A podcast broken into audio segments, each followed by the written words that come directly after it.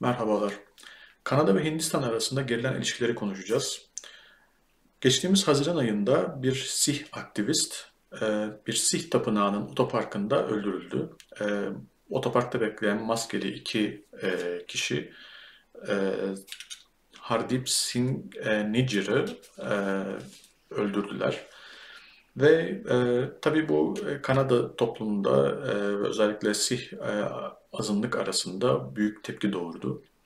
Yaklaşık işte birkaç ay sonra e, geçtiğimiz hafta e, Başbakan Trudeau e, bu cinayetin arkasında Hindistan istihbaratının olduğunu, Hindistan devletinin olduğunu iddia etti.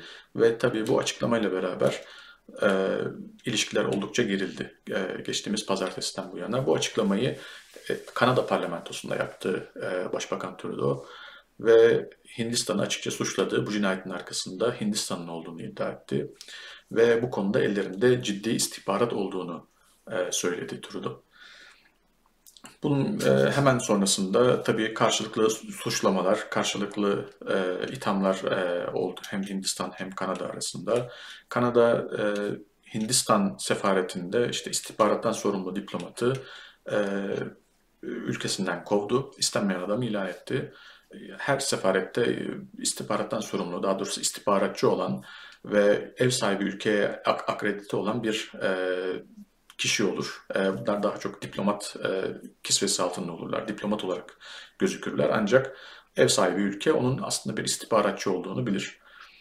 E, bu kişiyi kovdu. Bunun karşılığında Hindistan'da aynı şekilde mukabele etti. O da Kanadalı bir diplomatı kovdu ve işte iki ülke arasında şu an ciddi bir hem işte medyaya yansıyan hem e, sosyal medyaya yansıyan e, ve hem de aslında hükümet arasında, hükümetler arasında ciddi bir tırmanan bir kriz var.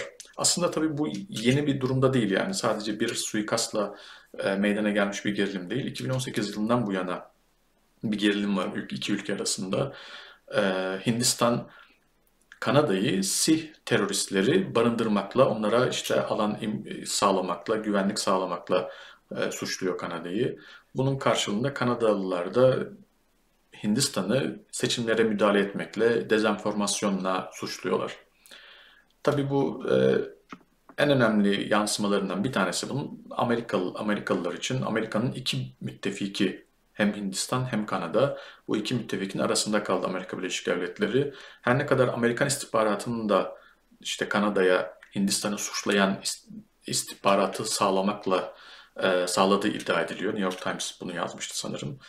E, ancak asıl istihbarat tabii Kanada'nın e, Hindistanlı diplomatları e, işte dinlemesiyle ortaya çıkıyor. Yani oradaki dinleme kayıtlarından e, anladığımız kadarıyla böyle bir bilgi ulaşmışlar. İşte İstanbul'da olan Kaşıkçı cinayetine biraz andırıyor bu açıdan. E, tabii Hindistan Amerika için e, önemli bir müttefik. E, yani şöyle düşünün, Hindistan Rusya-Ukrayna savaşında şu an Amerika'nın en büyük gündemlerinden bir tanesi olan Ukrayna savaşında Rusya'nın tarafında neredeyse. Ee, ve Ukrayna'yı desteklemiyor. Rusya ile ilişkilerini devam ettiriyor. Amerika'nın koyduğu, Avrupa'nın koyduğu yaptırımlara uymuyor. Ee, bununla ilaveten e, ciddi bir otoriterleşme var. Son yıllarda e, Başbakan Modi yönetiminde e, işte hem Müslüman azınlığa hem işte Sih azınlığa karşı şiddeti savunan, şiddeti benimseyen bir partinin lideri. Ee, kendisine yönelik de e, Başbakan Modi'ye yönelik de yönelik de e, ciddi suçlamalar var. Bu e, Hindistan'da yaşanan şiddet olaylarının kapsamında. Buna rağmen hem işte Ukrayna konusundaki Rusya tarafındaki tutumuna hem de işte artan otoriterliğine rağmen Amerikalılar Hindistan'la ilişkileri devam ettirmekte, Hindistan'ı Çin'e karşı kendi tarafında tutmakta oldukça ısrarlılar ve Hindistan'ı ciddi bir müttefik olarak görüyorlar. Kendi taraflarını görmek istiyorlar Çin'e karşı. Öte yandan tabii Kanada'da yani e, hiç kuşkusuz e, Amerika'nın en önemli müttefiklerinden bir tanesi. Bu açıdan e, Amerikalılar biraz daha çekinik bir e, rol e, oynuyorlar. Yani ciddi anlamda e, bir tavır koymaktan ziyade biraz daha işte hukukun gerekliliğine, işte iki ülke arasındaki ilişkilerin, e, işbirliğinin bu konuda daha ya, şey yapılmasına ve sorunun e, tansiyonun düşürülmesini e, savunan açıklamalar yapıyorlar. Peki e, neden bu konu bu kadar büyüdü? E, bu konu aslında Hindistan için, Hindistan tarihinde, yakın geçmişinde ciddi işte duygusal ve e, duygusal bir geçmişi olan bir e, olay. Sih, e, Sih ayrılıkçılığı işte şimdi Hindistan'ın kuzeyinde Punjab eyaletinde Sihler daha yoğunluklu ve burada bir ayrılıkçı bir e, hareket e, olarak e, ayrılık, Sih ayrılıkçı hareketi büyüyor 1980'li yıllarda ve birçok siyasi suikast gerçekleştiriyorlar. Buna karşılık işte Indira, Indira Gandhi işte o zaman Hindistan'ın e, lideri e, bu Sih militanların e, merkezi durumunda olan, onların işte sığınak olarak şey yaptığı ya da merkez olarak aldıkları bir tapınağa e, baskın düzenleniyor ve çok ciddi kanlı bir baskın yani yüzlerce hatta bazılarına göre binlerce Sih militan öldürülüyor burada silahlı militan. E, buna karşı bu tabii ciddi duygusal bir şey oluşturuyor, tepki oluşturuyor bu e, Sihler arasında, Sih milliyetçiler arasında ve e, Gandhi'nin iki Sih koruması Gandhi'yi öldürüyorlar buna bir tepki olarak. Tabii bunun da bunun, buna karşılık devletin de bir tepkisi oluyor ve ciddi işte e, orada sivil halka yönelik ciddi bir katliama giriş, girişiliyor. İşte çok yaygın işkence olayları, toplu tecavüz olayları ee, tabii bu iki tarafa sonra buna karşılık işte Sih milliyetçilerin yaptığı saldırılar böylece bir şiddet sarmalı. iki tarafı da e, duygusal işte daha böyle ne denir e, tepkili oldukça yüklü bir konu hale getiriyor getiriyor bu konu ve bu tabii Sihler hani çok büyük bir popülasyon değil hani Hindistan içinde e, ve yani bu maruz kaldıkları hani dolayısıyla hani zayıf durumda oldukları için birçok Sih e, birçok Sih Kanada'ya iltica ediyor bunun sonrasında. Kanada'ya kaçıyorlar, göç ediyorlar. Ve e, şu an işte Kanada'nın Kanada nüfusunun yüzde ikisi yaklaşık 770 bin e, Sih var Kanada'da.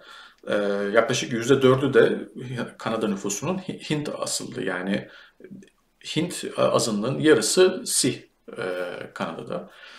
Ee, ve bunlar tabii yani e, önemli bir azınlık hani Kanada Kanada için ve şu an e, işte Trudeau hükümetinde parlamentoda destekleyen partinin e, azınlık partinin lideri de yine birisi. E, bunu da tabii Trudeau'nun verdiği işte bu konuyu ciddiye aldığını göster göstermesi açısından niye gösterdiğini bir sebebi olabilir. Tabii. Bu şiddet şeyinden sarmalından kaçıp gelen Sihler için önemli bir konu e, bu durum.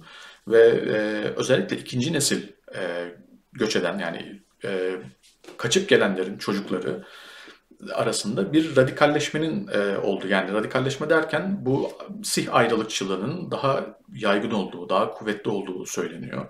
İşte bunun bir nedeni yani şu olabilir. İşte anne babalar hani bu şiddeti yaşayan, bu olayları yaşayan e, anne babaları aslında yani bu tabii olayları biraz daha işte e, o hayatın gerçekliğinde yaşayan işte siyahla beyazın tonları arasında e, yaşamışken ikinci nesil biraz daha bunları biraz daha polarize bir şekilde biraz daha işte o acıları doğrudan dinleyerek e, büyüyorlar ve bu sosyologlara göre yani bu, bu konuyu Kanada'daki Sih milli Sihleri inceleyen sosyologlara göre bu anne babalarının yaşadıkları acılar bir aynı zamanda kimlik bilinci, e, kimlik inşasında önemli bir rol oynuyor ve e, bu da tabii bir e, Sih ayrılıkçılığı e, fikrini daha da güçlendiriyor. Hindistan'a karşı işte bir siyasi aktivizmi daha da canlı tutuyor. Ee, ki bunun aslında hani Hindistan'da Punjab eyaletinde yani Sihlerin yoğun olarak yaşadığı o eyalette çok fazla bir karşılığın olmadığı söylen, söyleniyor. Ee, yani bunu bilmek tabii e, imkansız. E, çünkü ciddi bir sosyal medya e, medya e, dezenformasyonu var. Ne kadar doğru ne kadar yanlış e, bunu kestirmesi zor. Ancak e, Kanada'da ciddi bir e, Sih e, radikalleşmesinin, işte milliyetçiliğinin kuvvetlendiğini, işte bu öldürülen Nijer'ın da önemli bir işte Sih ayrılıkçılığını, Sih bağımsızlığını savunan önemli bir lider olduğunu, e, önemli bir kişi olduğunu e, görüyoruz. Tabii bu e, durum yani bir devletin işte başka bir devlette bir benzer bu tarz bir suikast gerçekleştirme yeni bir durum değil yani. yani bu işte hatırlarsınız bunun en meşhur olaylarından bir tanesi işte Rus istihbaratının İngiltere'de öldürdüğü eski Rus ajanları vardı. İşte MI5'e çalışan e, bu eski KGB ajanlarını öldür, öldürmeye kalktı Rus istihbaratı. Bu tabii İngiltere ve Rusya arasındaki ilişkileri o zaman çok ger, germişti. Yine benzer şekilde İran'ın Hollanda'da öldürdüğü e, muhalifler var, İranlı muhalifler.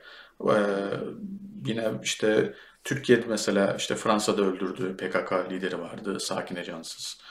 E, işte bunun yanında e, bir Kaşık cinayeti var. İşte e, son yılların en e, ses getiren olaylarından bir tanesi. Bunların hepsi işte e, başka ülkede gerçekleştirilen devlet cinayeti. Tabii bu sadece otoriter devletler aslında ait bir durum değil yani. Mesela işte Kasım Süleymani'nin öldürülmesi olsun ya da mesela İsrail'in Hamas liderlerine karşı mesela Dubai'de mesela bir otelde öldürmüşlerdi. bunlar söz ama otoriter devletlerin yaptığı biraz daha egemenliğin e, baş, yani başka bir devletin egemenliğinin kuvvetli olduğu e, bölgeler yani e, işte daha çok işte Irak'ta işte e, ya da böyle biraz daha güvensiz şeylerde ama bir devletin egemenliği daha kuvvetliyse e, bu tarz tabii şeyler e, istihbarat çalışmaları e, ciddi e, tepki doğurabiliyor. İşte Türkiye'nin de mesela e, muhaliflerine karşı kaçırma girişimleri işte hem Moğolistan'da, Kosova'da, işte başka yerlerde, İsviçre'de e, diplomatik krizlere neden, neden olmuştu. E, tabii otoriter devletlerin e, hem bir ne denir kendine güven kazanmasıyla hem de otoriterlikle popüler milliyetçiliğin birleşmesi e, ile birlikte yani hani dışarıda yurt dışında bile işte bu tarz operasyonlar gerçekleştirebiliyor olma e, ve bunun işte iç kamuoyunda reklamını yapma e, bunun vermiş olduğu bir e, e, bunun çekiciliği tabii otoriter devletleri buna e, itiyor. E, ve bu tarz e, krizlere neden oluyor. Muhtemelen e, yani önümüzdeki dönemde de e, benzer olayları görmeye devam edeceğiz ne yazık ki. Dinlediğiniz için teşekkür ederim. İyi günler, iyi akşamlar.